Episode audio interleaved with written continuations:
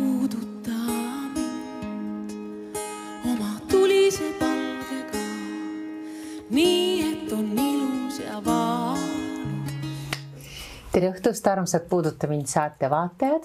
tere õhtust, Raul Hunt ja tere õhtust, Sirje Fresnal. tere, tere.. tublid lapsed nii Sirje, sina teed täna sissejuhatuse ja räägid meie külalisest, sellepärast ma tean, et on Hiina teema teema on Hiina teema, aga ega siis see ei tähenda, et ma, ma tean sellest midagi, onju.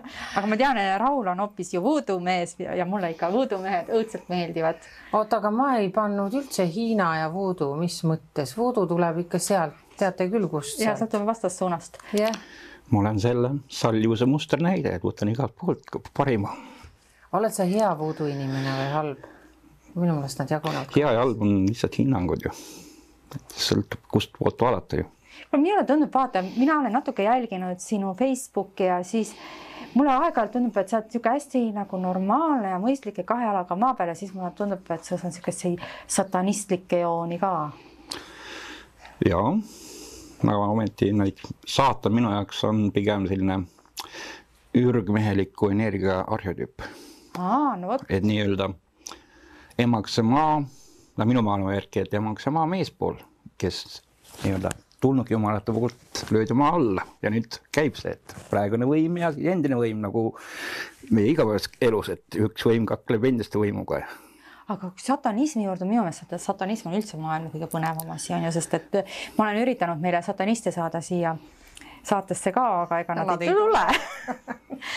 Et kas, kas äh, on, on, on teil mingisugune selline ringkond ka, kellega te koos käite ja teete? ei samas ma tean, et, et Eestis on, oli kunagi Musta Veenuse ordu. Musta Veenuse ordu just, just jah. ma natuke nendega olen kokku puutunud mm. -hmm no aga räägi lahti, mida sina teed siis, millega sa konkreetselt tegeled? siin on meil paberid ja pliiatsid laua peal juba valmis, ma ei tea, mis me tegema hakkame, joonistama või? joonistama hakkame ka kindlasti mm. -hmm. me hakkame rääkima tegelikult siis äh, Hiina muutuste raamatust ja, ja mis on nagu oraakel ja sellega siis saab justkui nagu natuke ennustada või panna mingeid jooni paika, kuidas tulevik võiks hakata välja nägema või? jah. no vot, räägi, mis on? noh, juured on nagu kõikidel asjadel šamanismis, et inimesed, vanal ajal šamanistlikud inimesed ennustasid nii, et viskasid looma avaluusi lõkkesse ja siis võtsid välja, siis seal tekkisid jooned. Hiinas pragmaatilised inimesed näiteks sõid kilpkonna ära ja siis viskasid kilpkonna kilbid lõkkesse ja siis pragunesid ja siis hakkasid nende pealt ennustama ja ja siis no see on kuna šamanism, mis on juba tuhanded aastad vana tegelikult, eks. kuule, aga Hiinas on siis ka šamaanid või? jaa. aga noh, ütleme, et Hiinas see taoism on ütleme, et Hiina šamanismi nagu tänapäevane vorm või Aa, võiks nii, võiks nii öelda, et taoism nagu arenenud välja Hiinas muinasusundist ja. mina arvasin hoopis, et on niimoodi, et oli šamanism ja siis tulid taoistid, kes on umbes nagu Jeesuse Kristuse äh, Hiina variant ja siis äh, ja siis nad äh, materdasid selle šamanismi maha. ei, budism tuli sisse. aa, budism hoopis? jah, et taoism on puhas Hiina enda looming ja areng ja aga kallikesed, rääkige, ma olen ikka täiesti kuku, no mis asi see Hiina muutuste raamat on, defineerige, ma ei saa mitte midagi aru, mis asi see on. Teie nagu teate sellest kõike, ma ei tea mitte midagi. Ja ma arvan, et kaamera taga paljud inimesed ka ei tea. Hiina muutuste raamat ütlebki, et elu on muutuseid täis, et kui üks asi saavutab täiuse, siis muutub ta vastandiks, et kui on väga palju, nagu Eestis on see vanasõna, et pill tuleb pika ilu peale, täpselt sama-sama, et palju ilu, täius ja muutubki pilliks. okei okay,, aga on see füüsiliselt see raamat olemas? ja, et äh, ka siin Eesti raamatupoodides võin osta neid. Mhm. -huh. et see on, mis siin müüakse, on küll väga lühikene, väga lühidalt kokku võetud, et tegelikult on ta väga paks teos ja Konfutsius ja Laozi ja sellised targad inimesed on kõik tegelenud selle raamatuga, selle arendamisega ja lisa, noh ja siis aga mida ta nagu annab või noh, võtan selle raamatu, kas ta ennustab mulle siis äh, tulevikku ette või? ta annab jah, et nõu aga see on tegelikult. siis nagu piibel, selles mõttes et on seal nagu, nagu on evangeeliumid, piiblis on evangeeliumid Uues Testamendis, et eh, erinevad inimesed on seal midagi kirja pannud, et, et see on umbes sarnane asi või? ei ole, Feng Shui'st olete kuulnud? No. et eri- seda erinevad teame. mõjud ja noh, muust raamat on põhimõtteliselt sama asi, et, et räägib, kuidas, just need erinevad äh, Ahah. elemendid mõjuvad koos ja mis muutused on võim- tulemas ees ja no ta ikkagi ennustab tulevikku ette ka siis mingil, mingis mõttes ja võib ennustada küll jah mm. -hmm. Aga no kui sa ta- mõistad seda. ja aga kas ta on nüüd Hiina värk, eks ole, kõik Hii- Hii- kõik, mis halba on, tuleb Hiinast, et kas ta on jah, seda kõike ette kõik halb tuleb ennustanud? Hiinast, ma pean nüüd selle ennast välja laskma, sest me enne saadet just, äh, kui tuli see Hiina teema esile, siis ma ütlesin, mis mõttes, järsku sina oskad sellele küsimusele vastata, et mulle on tundunud, et kui öeldakse Hiina meditsiin, et võta seda pulbrit või võta see raamat kätte ja, ja kuula, mida hiinlane räägib ja nende, nad on nii targad ja tõesti, nad tunduvadki nii targad ja pigem müstilised äh, olendid, on ju. nüüd mul on tekkinud täielik äh, vastupidine arvamus tänu sellele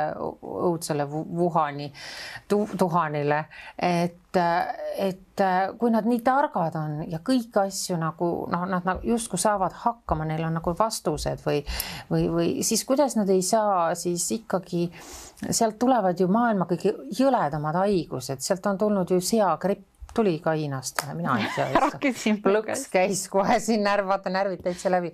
Ja, ja igasugused, ma ei tea, noh, sellest viimasest ma ei taha nimegi nimetada, igasugused muud haigused ja nendest nad jagu ei saa, võtku siis oma rohupütid ja imepütid välja ja hakaku siis tehku ja segagu neid pulbreid kokku ja söötku mulle sisse ja, ja kõik asjad on lahendatud. et seda ei juhtu, ma ei usu, ei usu, usu enam Hiina meditsiini, ma ei usu, et nad ma arvan, et nad on mustad ja räpased inimesed, andke andeks. et äh, ma ei taha olla pahatahtlik, aga midagi on nendel puudu, pluss et mul on alati tundnud, et et see maailmajagu on ka see, kes hävitab mingit osa äh, loodusest, et äh, et nad ju tapavad teatud sorti loomi, sellepärast et ja teevad sellest pulbrit, sest nad kujutavad ette, et see aitab siis mingite teatud haiguste ja ta ja, ja kõikide hirmsate asjade vastu, eks ole, ja siis ja täna ma lähen, kui ma lähen isegi ökopoodi ja kui ma loen, et see on toodud sisse Hiinast, siis ma ei osta seda, sest nad kasutavad kohutavalt palju keemiat oma näiteks ka taimede, no et piserda, piserdavad neid, eks ole, ja nii edasi ja nii edasi, see ei puutu üldse sinusse ja see ei ole üldse see teema, aga ma lihtsalt tahan selle välja tuua, et mul nagu on mingi usk nendesse on kõikuma löönud, ma olen nagu väga pidanud neid väga sellisteks väga nagu ma just ütlesin, müstilisteks, erilisteks ja või võimekateks inimesteks. ja, ja nüüd nad on võtnud selle minu meelest selle ameerikaliku mentaliteedi ka veel üle, mis on umbes nii, et, et tõstame seda majandust räigelt Just. ja, ja, ja ekspluateerime kõike, kõike, mida annab ekspluateerida vähegi ja ostame kõike kokku ja siit metsa ja värki ja mm, -hmm. ja kõike seda nagu, et see on mm -hmm. nii masendav. nagu natuke nagu hävitavad, nad on nagu, nagu rohutirtsud, kes tulevad nagu piu üle maa ja tahavad kõik hävitada. no need kaheksateistkümnendal sajandil hiinlased pidasid eurooplasi barbariteks, pesemata barbariteks. Pesemata barbariteks. eh, kaheksateistkümnendal sajandil eurooplased eriti ei pesnud ennast.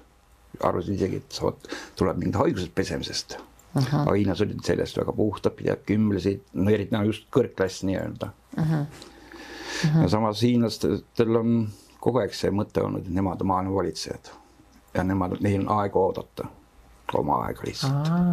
Nad on sedasorti. päriselt jah. hiinlasel on ju ka vaata selline ütelus, et äh, kui sul on vaenlane, on ju mm., siis hiinlane ju ütleb, mul on aega istuda seal jõe ääres seni, kuni vaenlase laip mööda ujub mul on aega, ootan rahulikult.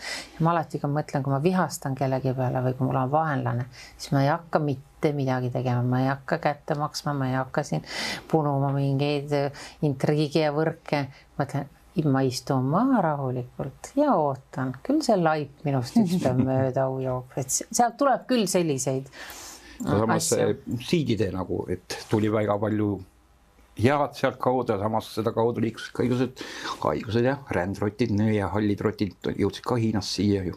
rott tuli ka Hiinast või? jah, et see hall rott ja must rott, kes on, keda meil peetakse nagu põlisloomaks, see tuli Indiast. ahah, no ikkagi sealt, no ma ma ikkagi ei saa siis aru, need inimesed on ikkagi räpased, rott on minu meelest räpasuse sümbol. nojah, tegelikult rott on iseenesest väga puhas loom. Samamoodi nagu siga peetakse ka meil räpaseks, aga tegelikult on siga ka väga siga puhas,, siga sööb solki. aga ta on ikkagi väga puhas loom. kuule, koer sööb ka, ma võin sitta, väga koer sööb sitta ja See inimesed söövad koeri õudne. Ja-. vabandage väga ja kasse. nii kõik, Kõik. saade on läbi. hakkame joonistama. Ei ole midagi konkreetset, et ma täiesti. kuule, aga see on niisugune hea meelelahutuslik vorm on ka sellel muutuste raamatul juures, et hakkame, hakkame. esimene versioon, mis ma lugesin muutusraamatust, ütleski, et ärge võtke seda tõsiselt mm.. võtke seda pigem nagu meelelahutust. aga samas nagu võiks kuulata ka, mida soovitatakse, mida oraakel soovitab mm. -hmm. no see aga mis Hiinas, see oraakel soovitab, mis see oraakel, kes see on üldse, kes see oraakel on? Noh nagu ma ütlesin, et visati need lõkkesse kilpkonna kilbid ja siis hakati jooni lugema. mingi, mingi aeg siis noh, et yin ja yang, teate see sümbol, teame. paberit, noh, see on yang joon ja selline katkendlik on yin joon. siis äh,, aga meil on elemente ju palju, neli, eks ju. nii, siis lisati teine joon. see on taevas ehk õhk, see on maa. Siis see on vesi ja see on siis tuli kohe. ja Korea lipul näiteks on, on kolmjoontega need neli elementi märg-. on ka või ma ei ole kunagi nurkades vaadata jah. ja siis ja nelja elemendiga natukene saab ennustada, aga ikka jääb puudu ja siis lisati juba kolmas joon.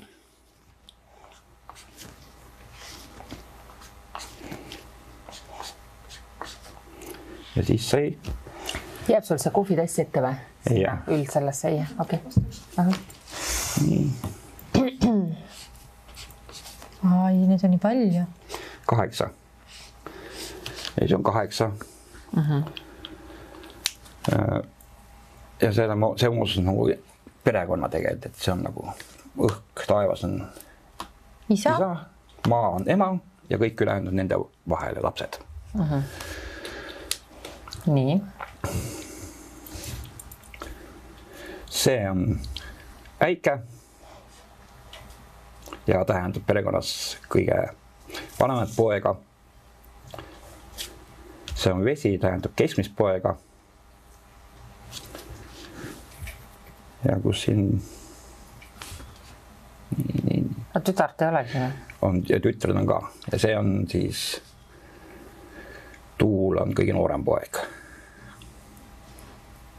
ja siis on vesi, äh, vanem tütar on mm,, kus ta oli?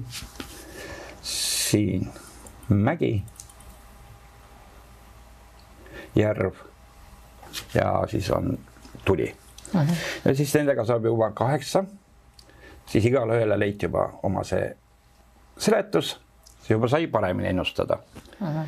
ja siis kuskil kaks tuhat viissada aastat tagasi oli üks Hiina ülik keisri juures vangis, tal oli aega ja siis ta kombineeris kaheksa korda kaheksa ja sai kuuskümmend neli heksagrammi kuut joont, kuus joont mm. -hmm. originaalis kasutatakse ennustamiseks eh, rahutohu, rohuvarsi, pannakse raudu lühikesed ja pikad varred siis või?, kõik ühepikkused, et viiskümmend rohuvart, võib ka tikud, võib ka sandlikus, pulgad olla mis iganes, et viiekümnest võtad ühe ära siis hakkad neid jagama. see on nagu väga pikk ja kui sa tahad oma küsimusse väga-väga tõsiselt ja sügavalt nagu analüüsida mm, -hmm. siis see meetod. aga kõige lihtsam variant on, kiirvariant on mündid. oih, münt on? Sirjel on alati. Sirjel on ka. Vene raamatu järgi. nüüd ma Nüüd ta näitan liigub. tagumikku natukene väga. ilus, ja ma arvan ka ei. ole midagi ole. okei okay,, aga mida nüüd, et nüüd ma tahaks midagi ennustama hakata, siis kuidas, mis asja, kuidas see käib nüüd selle põhjal nende, siis on vaja kõigepealt küsimust. Kas ma pean selle iseendas esitama või kõva häälega? aga kas see võib olla niisugune hästi üldine sobib. ka või? Endale sobib või? ma, ma, ma, ma, ma, oota. nii, mul on niisugused, kas niisugused erinevad sobivad või? sobib selline, mis hea on käes raputada no see on kindlasti hea käes raputada, mida suurem, seda Ja parem. ja- see on liiga kerge, need on liiga ja kerged. mis on nagu tükki ühesugused, kolm tükki jah. Ah, ei, mul ei ole ühesuguseid vastsuguritsika. no kas sul kolmandat seda ei ole kahekat? Peavad ühesugused olema, mul pole üldse ühtegi. et äh, ma esitan vaikselt, las see, see, see Sirje. suurused, suurused sobib ka see. oota, aga ma juba siin koti põhjas. ja las Sirje sobrab seal. mina esitan vaikselt mingi, oih, näe olemas. noh, need. rahad. nii siin müntidel on nagu tegelikult no originaalis võiks kasutada ka Hiina münte, aga noh, sobib ka meie mündid, et uh Mhm. -huh. on kuljakiri, et siis tuleb enda jaoks panna paika, et kumma väärtus on kaks ja kumma väärtus on kolm. aa, kaks ja kolm, okei okay.. no võtame nüüd selle, et mina lähen nende kepikestega ja sina lähed mündikestega, et ka, mi, kuidas sa siin nagu ennustad, ma ei saa ikkagi aru, mis asja siin toimuma hakkab, sul peaks füüsiliselt need kepikesed olema. jah, füüsiliselt peaks olema jah siis lähme müntidega. Aga kas ma, kas ma saan vaikselt esitada mingi küsimuse ja siis, mis, mis sa siis tegema hakkad? ja siis peavad hakkama heitma mina heidan või Jah, sina heidad? mina heidan. ja, okei okay,, ja küsin, ja küsin ot- otsustad ära, kumb on kumb pool või kaks ja kolm. Äh, kaks ja kolm jah mm Jah. -hmm.? okei okay,, ma panen siis niimoodi, ma ei ütle sulle, ütlen sulle või, kumb on kolm või kaks? võin öelda küll et ühes käes ainult töötab niimoodi. sest eh, nad, summad on, et on võimalik summad on kuus, seitse, kaheksa üheksa. kuus on eh, muutuv injoon, seitse on yang-joon, kaheksa on muutuv, on eh, injoon ja üheksa muutuv yang-joon. nii, ja siis tähendab, kui kuus ja üheksa tulevad, siis tuleb teha kõrvale uus eh, heksagramm. okei okay., no aga ütleme siis niimoodi, et nüüd siis on siis äh, kaks on siis äh, kiri ja kolm on kull. sobib jah? sobib. nii, ja siis äh, loksutan natukene. Aa, ja küsimus, seda. ja küsid mind, et aa, näiteks on mingi teema, et kuidas Jah. mul läheb selle teemaga või, kuidas läheb mul või selle mida toob mulle kaasa see, kui ma otsustan näiteks nii või mida toob kaasa see, kui ma otsustan naa või, aa, okei okay., et kas-küsimust ei saa olla või? Kus ja või ei vastus, et ja kas küsimus ka mitte ja jah, jah, okei, okei, okei, et kuidas läheb siis puid maha. okei ähm,. Ähm,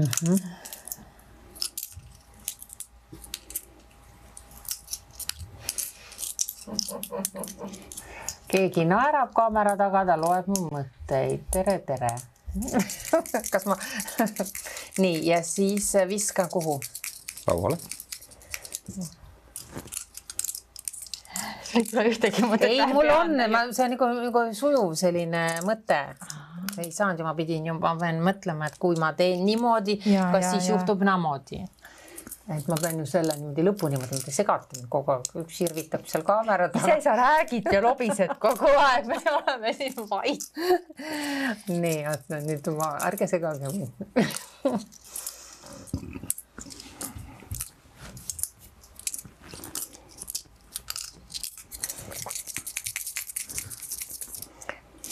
siia võin visata jah? oi, mis see tähendab, kui maha läheb?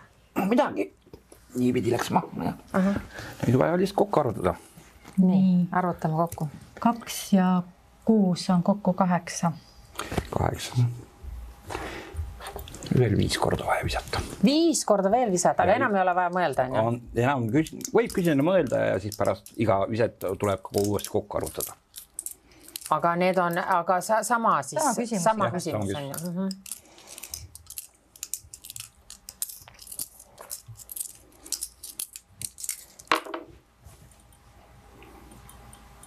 Need olid ju kolmed ja see tuleb jällegist kaheksa. oh sa poiss, mis see nüüd tähendab?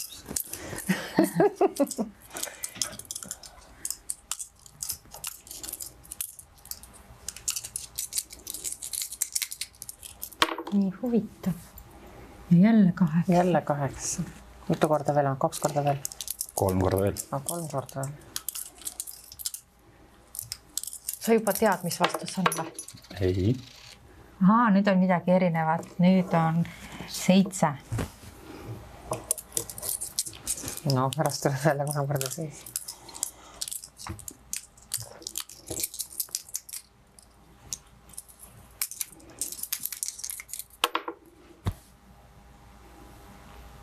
nüüd on jälle seitse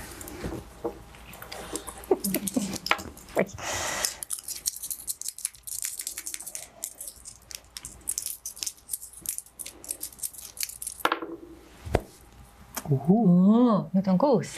vot siin tuleb muutuv. ja siis tuleb kõrval teha uue heksarammi, mis näitab juba, et muutust mm..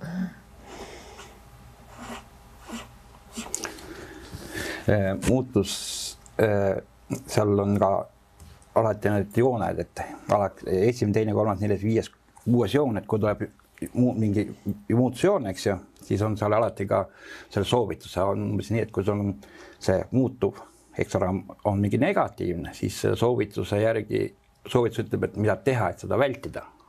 ja kui on positiivne, siis see ütleb, et mida teha, et saada positiivne, et see ei ole nii, et sa tuleb hea ennustuse ja viskad jalad seinale ja jäid ootama, sa pead ise tegelikult midagi tegema, selles mõttes mulle ka meeldib see, et kuna see must raamat oli üldse esimene, millega hakkasin tegelema, et siis mul on kõik nii, kui ma ennustan, siis ma ei ütle alati kunagi, et, et asi on nii, nii ja kõik, et ma annan alati selle soovituse kaasa, et aha, tee midagi ise ka selle jaoks, et mm -hmm. siis, et asi ei toimiks või ei väldiks midagi. no nüüd on positiivne või negatiivne, see on ikka kõige huvitavam. No lõpptulemus on tegelikult see, on väga super tulemus, mis, et. super tulemus. et kõik on harmoonia, et taevas ja maa ja on harmoonias ja mul oli vaja telefoni, sest mul peas ei ole need. ja võtame telefoni sealt äh, kaamera tagant välja, sest see on kõik väga oluline, mis saab pooleli jätta. aa jaa, aga tõesti on raamat, ilus. nii muidu, muidu on raamat. ilus kuvand või? jaa, ilus pilt tuli välja siin. okei okay.. muidu on nagu raamatutes näiteks siin on nagu kuus joont, eks ju. et põhimõtteliselt nagu selline tabel, et on, siin on kaheksa heksarammi ja siin on kaheksa heksarammi, et uh -huh. siit reast nagu vaadatakse alumisi kolme uh. -huh. Ja siit tuleb see ülemised ja siis ajad selle numbriga kokku, et mis uh -huh. number see heksagramm nagu siis on uh. -huh. nii. oi kui põnev, kõrnurr Sirje on täiesti elevil, kas tuleb halb või tuleb hea? no muidugi et nii. aga kuidas oleks saanud, kui ole, oleks halb olnud? Ära hakka seda manama, ma ei või seda kannatada, Sirje. kas sa oled satanist natukene, väike saba otsast saba ots on püksi pandud ilusasti, ei paista välja. nii, vaata, tuli number nelikümmend viis on minul väga ilus number, mulle õudselt mm -hmm. meeldib see number uue. kaksteist on ka väga, väga ilus, ilus number. no siin kaksteist õit ostan alati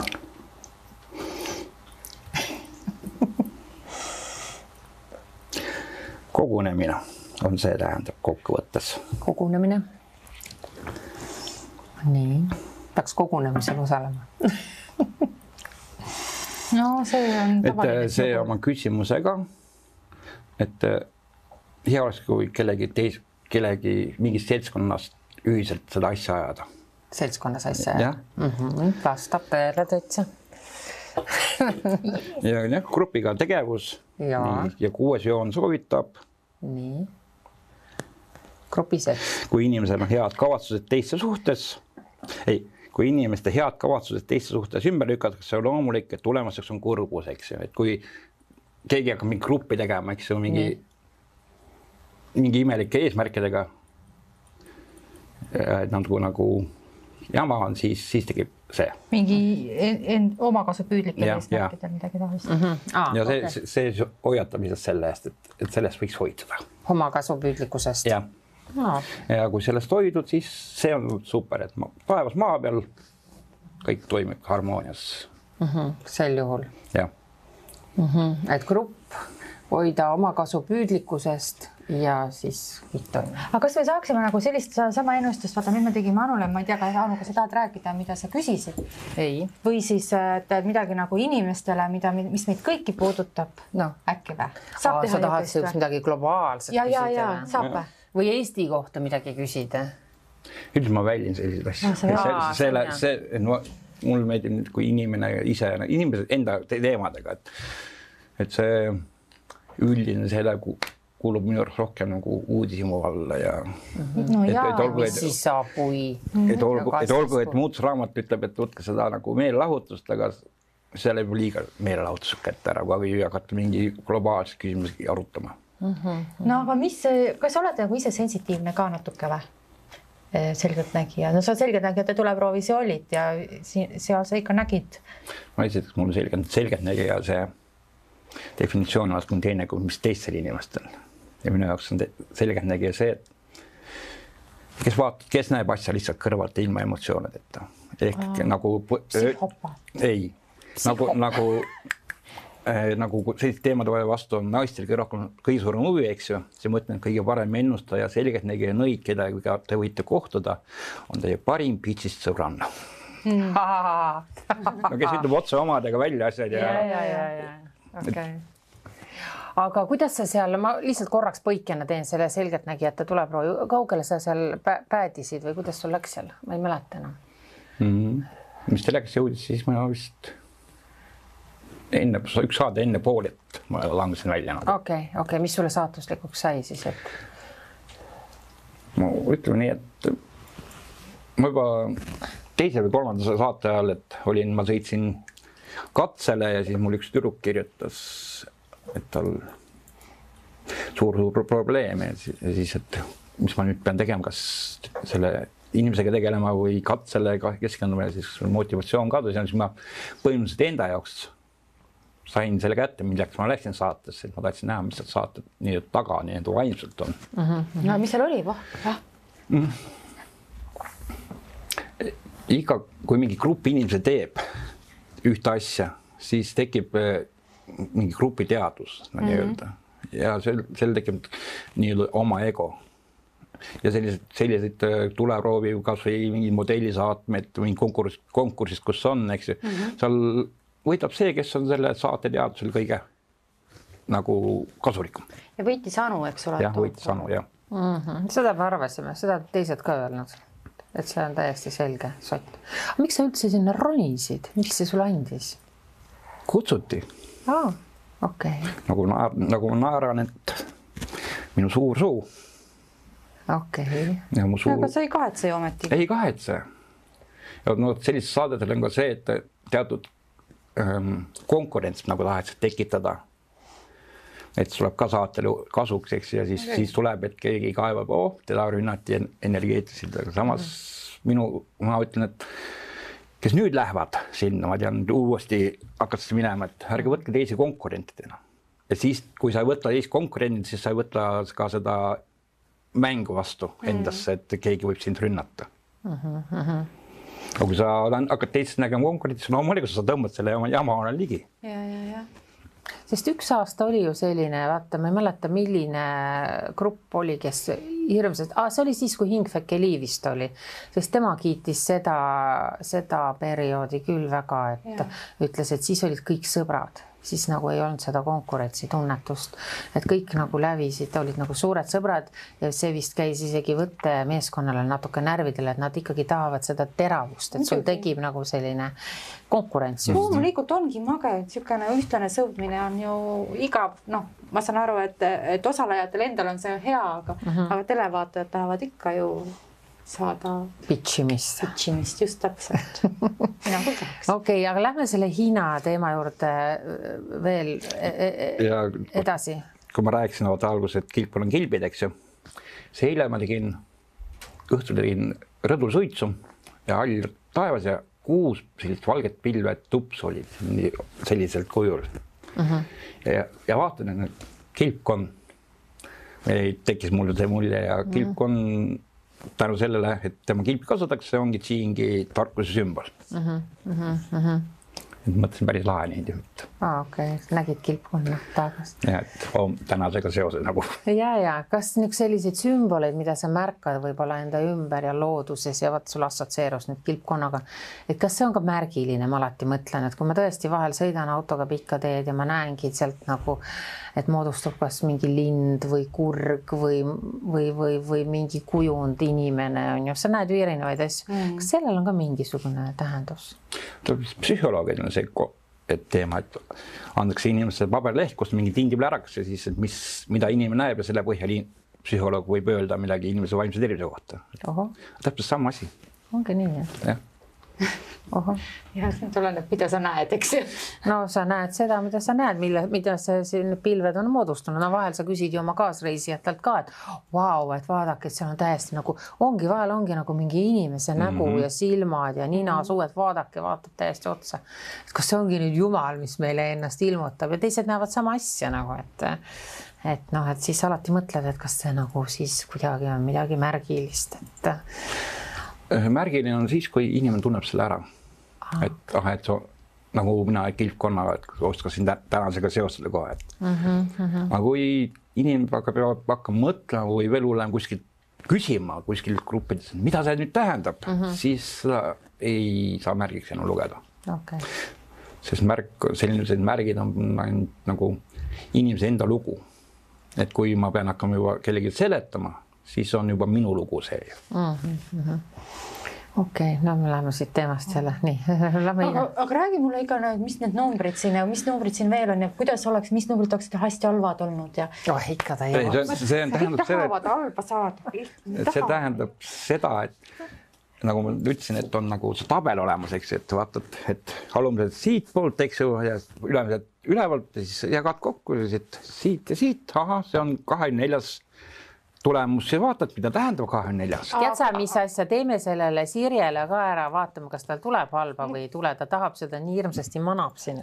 kuule, ei, ei, mis me hakkame aega raiskama, aga, aga see, kuidas inimene ise nagu, et kas seda saab kuskilt, sul on telefoni sees, see tähendab, et on internetis kusagil olemas, kas seda ja. saab nagu ise ka proovida lihtsalt niisama ilma sinu jah. muidugi vahenduseta? saab, sest mõnikord, kui nüüd Messengeri vahendusel ma, inimene tahab mingit märgile seletust just samuti, siis ma mõnikord ütlengi, et "Aa, otsi mündid, loobi ütle mu summad, ma ütlen siis, näitan, annan sulle lihtsalt lingi ja ise loed, et aa, tõsi jah?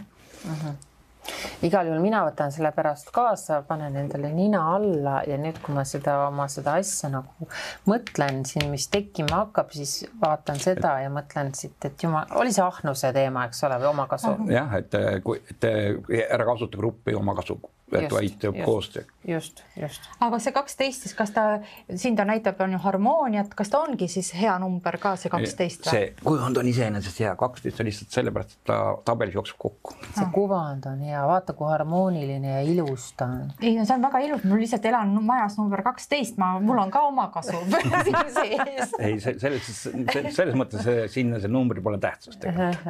okei, sest kui väga sügavale minna, siis loetakse veel näiteks äh, praegu me lugesime ainult äh, nagu ülemise alumise kokku koos, eks ju, aga tegelikult siis peab veel väga sügavale, siis loetakse veel ne, neid kolme joont ja siis loetakse veel neid kolme joont ja veel eraldi. Jah, ja tehakse omad järeldused. ja aga see on nagu noh, see, mis ma praegu ütlesin, see oli nagu kõiki selle suure targa jutu kokkuvõte. Okei, ja näiteks Carl Gustav Jung kasutas oma patsientidega sama meetodit. kuidas tema nagu seda kasutas, et äh, no vaatame, mis tal viga inimesel. aga tuli küll mingi hüsteeria, eks ole, ma tean, et tollal oli või noh, tema, tema vaatas nagu alateadvust just ja et ta ta leidis, et, et inimese alateadvuse ja see tulemuste vahel on sümbioos tekib, aga samas nagu teadlasena ta ütles, et seda põhjuslikku ta ei suuda tõestada. Aga tema lihtsalt tegi siis niimoodi, et nüüd tal oleks Anu, ütleme Anu psühhoanalüüs oleks olnud see, et Anu on nagu si- sisemiselt hästi harmooniline inimene. ju. ja grupi, grupitööle avatud ja millele avatud? grupitööle, koostööle. noh, nägite, ma olen maailma parim inimene. nüüd te siis teate kes te kõik taga räägite, Anu. jälle tuli sutsakas ära. ja samas, samas tegelikult see kehtib ka, et see alateadvuse ja nende ennustusvahendite vahel, see sümbioos tekib, et see on tegelikult ka kaartidega ja igasuguste muude ennustusvahenditega mm. -hmm. täpselt sama teema, et aga kallikene, räägi, mis see imeline müts sul kaasas on, mis sul seal toolileeni peal on, mida see sümboliseerib, seal on ju kondid või luud või? Isvar, see on nagu mingi võlurimüts, need on hundikondid. ongi kondid, ise vaata, kui lähedalt kelle kassi või kassi või kana või? hundi, hundi. Hundil on nii pisikesed need kondid on. varbad ja need on siin kämblaned. kas mina ka tohin puutuda siin on hundivarbad. sa vaesekene. aga mille jaoks see nüüd on, on see võlumüts või? see on mu peakate. aa, okei okay.. peakate on üks väga oluline asi. sellepärast, et kui sa selle pähe topid endale, kas sa siis tunned ka, et sa oled kuidagi teistmoodi ja mingid asjad hakkavad liikuma teistmoodi? No ütleme, et ma ammu tegelikult tahtsin oma sellist nii-öelda sellist silindri moodi, eks ju, et eh, kuna see voodooga tegelen ja mul nii-öelda mu voodoo vaimne isa on Baron Samdi ja tema kannabki sellist silindrit, siis tahtsin ka uh. -huh. ma hakkasin otsima, et nahast maksis mingi kolmsada euri ja sellised tavaliselt mingi saja euro ringis ja siis ja siis leidsin, mul on kolm vana tagi ja käirid kätte ja kaks päeva tööd ja saigi valmis. Aga kust see hundikondi idee tuli? Eh, mul üks tuttav Hiiumaal teeb luustehteid ja tal Tallinnas just avati näitus. Alder või? jah. ja siis ütle sa... täisnimi. me ei tea täisnime. Silja. Silja keegi jah. Reemet, Silja Reemet. Reemet. ja tal nagu jah, Kalderi firma nime all mm, -hmm. ja siis ta saadab mulle neid konte vahel, et. Need on Hiiumaa hundid. noh, see siin on tükk äh, hundi selgroogu wow.. Need on siin koppraamad, aga ma ei mäleta, mis siis need siin olid. Wow.. väga äge, ei, see on väga-väga-väga kihvt. kuule, aga mis see parun, parun Samdi nüüd viimasel ajal ka põnevat äh, rääkinud on, käid sa ikka seal tema juures äh, surnuaial rummi valamas talle või? Mm,? ta on naaber ju.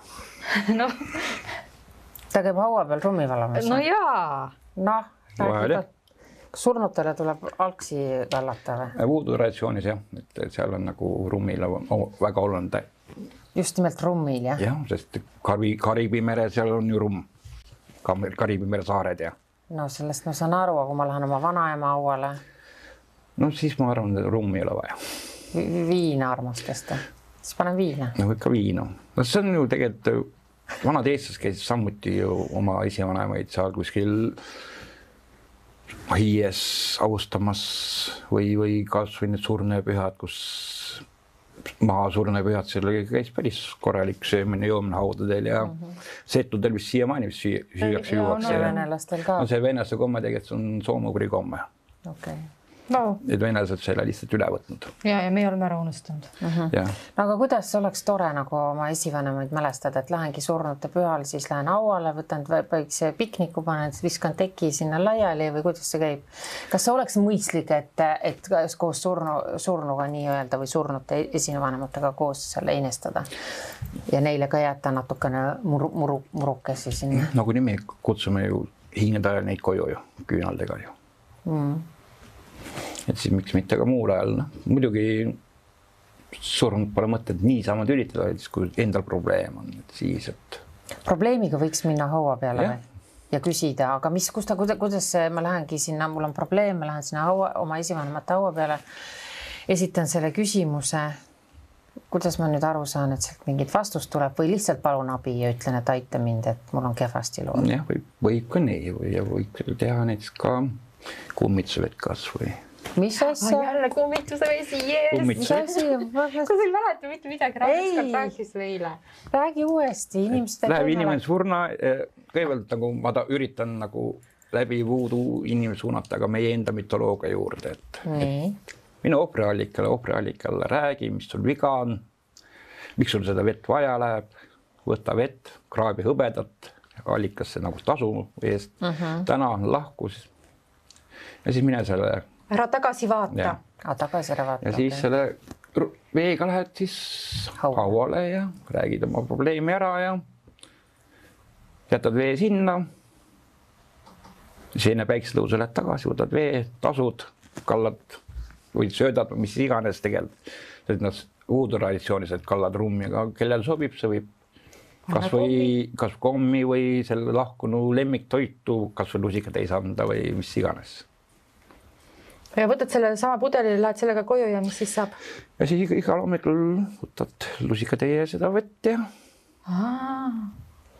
oota, millal sa pead sinna minema, sa pead keskööl kõigepealt alguses oh,? jumal. ja siis järgmisele päikeseloojangule? enne, enne päikesetõusu lähed korjad ära. päikesetõus, vau, te peate üleval olema kaua, see on lahe. no tegelikult noh, see kõik on tulnud samast esivanemate kultusest, et kõik rahvastel, kõigil rahvastel esivanemad kultus olemas, et, et austame esivanemaid siia-sinna, eks ju, ja surnud maeti kohe küla taha hiide, eks ju, ta oli nad lähedal. aga inimesed nüüd hakkasid liikuma, siis need kodused hauad jäid ju eemale ja siis tuligi alternatiiviks, et põhimõtteliselt, et kui on tervisehäda, siis võid minna näiteks mõne meediku hauale seda tegema või kui on näiteks juriidilised probleemid, võid minna kuskile juristi hauale. juristi hauale jääb raha kokkuhoid, ei pea päris juristi juurde minema. Vau, okidoki. ja nõiahauale, kui tahad nõia juurde minna ja küsimusi on, aga kas siis on tänapäeval inimesed ju tuhastatakse, paljud lähevad seda teed, kas see on halb või hea? põhimõtteliselt see on hea. Kui tuhastatakse? jah, aga tegelikult eri, erilist vahet ei ole, et tuhastamine. no aga siis ei jää hauda, paljud tahavad, kui on tuhastatud, siis visatakse see tuhk laiali mööda ilma, kus ma siis käin seda nõu küsimas? siis äh, võid ka koju kutsuda. nagu. ei taha, pärast nagu, ei lähe minema. nagu selle hingedepäeval, kui paned küünlase koos, on ka kutsumine. ei kutsu, pärast hakkab ja, seal kapis krabistama. aga selleks ongi parun Samdi, kelle, kes on igas surnuaias kõige vanema haua all. ja siis lähed tema juurde. jah, võib ka nii mm -hmm.. okei okay,, pigem siis nii. kas see vastab ka tõele, et surnust võib mõne või surnuajalt võib mõne vaimu koju kaasa võtta kogemata? kui valel ajal, kellaajal lähed või midagi valesti teed? võib küll jah oled sa võtnud, on sul tulnud kaasa koju? ei, mul kaasa ei ole tulnud, aga kord vist ajen mu tasuga rahule, siis ta oli mu ukse taga. Arun või ise või? ei, ma mäletan midagi, tegin ühe naisterahva au oli, siis mul oli siis pool lagunenud zombi oli ukse taga. oli või? püha Peeter. mis ta tahtis sest siis saada? ma sisse ei lasknud, siis päeva ajal ma läksin sealt mööda, siis andsin juurde siis, siis ei, oli kõik rahul. aga mis ta tahtis rummi saada või? ei, temale vist tasusin ma müntides. raha, naised tahavad ikka raha saada. raha ei. no tasu on ju tegelikult, et südametunnistuse järgi, et mis, et vaadata, et mis on su soov, kui palju sa tegelikult seda tahad. ja siis sellesama põhimõtte järgi püüad saada tasu kätte ka, mis, millega tasuda kas ma võin nende tavaliste meie eurodega ka tasuda või? kui see sinu jaoks väärtus on, jah no, kui see vastab sinu soovile. no aga okay. sa paned selle siis hauale, aga tegelikult Kraabid tuleb mingisugune. tegelikult peaks olema nii, et ära peidetakse, siis mulle aega ikka saadetakse, et näed, läksin lähedase hauale ja vaatan, mis on tehtud. ja siis on loomulikult inimestel hirm, et äkki nende pihta mingit jama on korraldatud ja. et, et tuleb ära peita siis? Muidugi ah,. sa ei saa sinna eurot sina viskad sinna haua peale, siis. mutike ja ätike tulevad ja korjavad kõik kokku. noh mm -hmm.. surnuaias midagi jälle ära korjata ei tohi. kaasa võtta ei tohi, jah. sakene. no teatud mööndusega, et kui sa näiteks oled seal haua peal, teed tööd hoolitses haua eest, siis sa võid jah, tõesti mingi poti endale viia või lille näiteks. no aga vanamutikesed käivad reha ja selle mingi asjaga käivad edasi-tagasi, mõni ei julge jätta sinna reha sinna hauakivi taha, võtab ju koju kaasa selle, selle võib ju võtta. ja mina võtan ka näiteks, kui käin. no vot, okei okay., aga muid asju ei lähe, aga kui on niimoodi, et ma olen läinud vanema hauale ja olen tikud maha unustanud, tahan küünla põlema panna, no ei lähe, võtan siis sealt kõrvalt hauast oksaraoga, võtan tuld. võib küll. võib jah, uh vahel on või siis laenan, endal on, vaatan, et siin on natukene sodine või midagi, siis võtan kõrvalhaua sealt kivi tagant selle rehakese ja siis panen pärast tagasi loomulikult mm. -hmm. seda võib, see on laenamine, aga siis ma ütlen ka alati, et oi, anna andeks, nüüd ma võtan siin laenuks Te olete mind oma hullu juttudega hulluks ajanud, käib mööda surnuaeda ja räägib omaette. aga mis see tähendab, et üks talv ma tahtsin, oli, sul on täiesti õigus, et kui on mingid väga selline, kuidagi vahel ma ei käi surnuaias nagu tihti, aga vahel tuleb mul mingi esivanem meelde, näiteks vanaema tuleb väga tihti noh meelde, kui on mingid keerulised ajad või midagi. ja siis võib tulla täiesti X ajal selline tunne, et nüüd ma pean hauale minema, lihtsalt pean minema selle küünla sinna viima või lille, lilleõie on ju. ja üks talv oli niisugune selline suur mets, metsik talv, suured hanged ümberringi ja kõik ja ja, ja mõtle, ma sõitsin mingi kolm-neli korda, no ma ju käin tean ju, kus ta on, ma ei ole üldse keerulise koha peale maetud nagu, et et üsna nagu tee äärde, eks ole. ja, ja ma tean, kuhu ma auto alati jätan sealt ma lähen tipp-tapp ja ma sõitsin autoga mingi neli korda mööda sellest kohast ja ei saanud ja ei saanud ja ei leidnud seda õiget. ja mõtlesin, mine metsa, mis nüüd toimub, no kas ma sassi läinud peast või? mul oli sama asi täpselt, jooksin mööda surnuaeda ringi ja ei leia. ei leia, mis see tähendab nagu, ma ise hakkasin mõtlema, et järsku see surnu tahtis mulle midagi sellega öelda, et kütt, ära tule siia. võib-olla jah, et vaata, mis ilm on, ära ronid surnuaed sellise ilmaga. või et no mis asja, et sina oma pseudoprobleemidega siin, jäta mind rahule mm, -hmm. sõida koju. tavaliselt nad tahavad jah, et neid rahule jäetakse. et igast jamaga neid ei koormataks mm. -hmm ja aga vaata, inimestel on ikka räige südametunnistus, et oi, ma ei ole nüüd ikka käinud oma isa ja ema haual, ütleme nüüd ei ole no see on vanainimestel. et äh, kas peaks nagu tundma, tundma seda süü, süümepiina, et sa ei ole käinud või? ei pea. togi ei pea. no samas paljud ütlevad, et nägi kedagi lähedast surnud unes ja siis tavaliselt soovitas, mine hauale, mine hauale. aga mul on millepärast just nii, et kui ma haual käin, siis nad hakkavad mul külas käima unenägudes. ongi jah? okei okay. no selge, Sott, tõmbame jutu otsad kokku, mis me nüüd siin öelda siis tahtsime, et kas sa, kas sa mingeid vastuvõtte ka teed, et just nendel teemadel, et inimesed tahavad? mulle võib Facebooki kirjutada mm, -hmm. Facebooki selles mu või mu lehel sa oled oma nime all Raul Hunt jah ja.? sul, tal on mitu, mitu erinevat lehte. mul üks leht. ei, aga seal šamaanid ja mingisugused jurakad on ka no,. Need on grupid. kui tahad Rauli, siis kirjutad Raulile. jah ja mõni, mõni tahab sellist ägedat mütsi, siis Raul teeb oma vanast jakist mul enam jakki ei ole. kuidas sa, kuidas sa, see on nagu minu jaoks nagu müstika, et kuidas sai kolmest jakist sihuke jah, aga keegi tahab mingit hundi-konti sult, ei saa? võib, võib küsida. alati võib küsida. jah. selge aga meie täname teid, meil oli väga põnev, ma olen väga rõõmus, Sirje pisut nukker, et midagi välja halbasid, ei saanud lugeda. kena inimene muidugi väike väike uss jäi nüüd kripeldama sinna, aga pole midagi, inimesed on muutuses. You never know, mingi paari aasta pärast olen vana õelne jamor. Yes. You never say never nii et võid rõõmustada. aga ei, seda minuga ei juhtu, et mu vanaema oli kõrge eani väga tore inimene ja mu ema väga armas, nii et ma arvan, et geenides on meil päikesekiired. aga mina väga tänan, Raul, hästi Jaks. põnev oli ja hoopis teistmoodi ei osanud midagi oodata ja sain, mis tahtsin ja meie teiega, armsad vaatajad, näeme juba järgmisel neljapäeval kell kuus. tšau.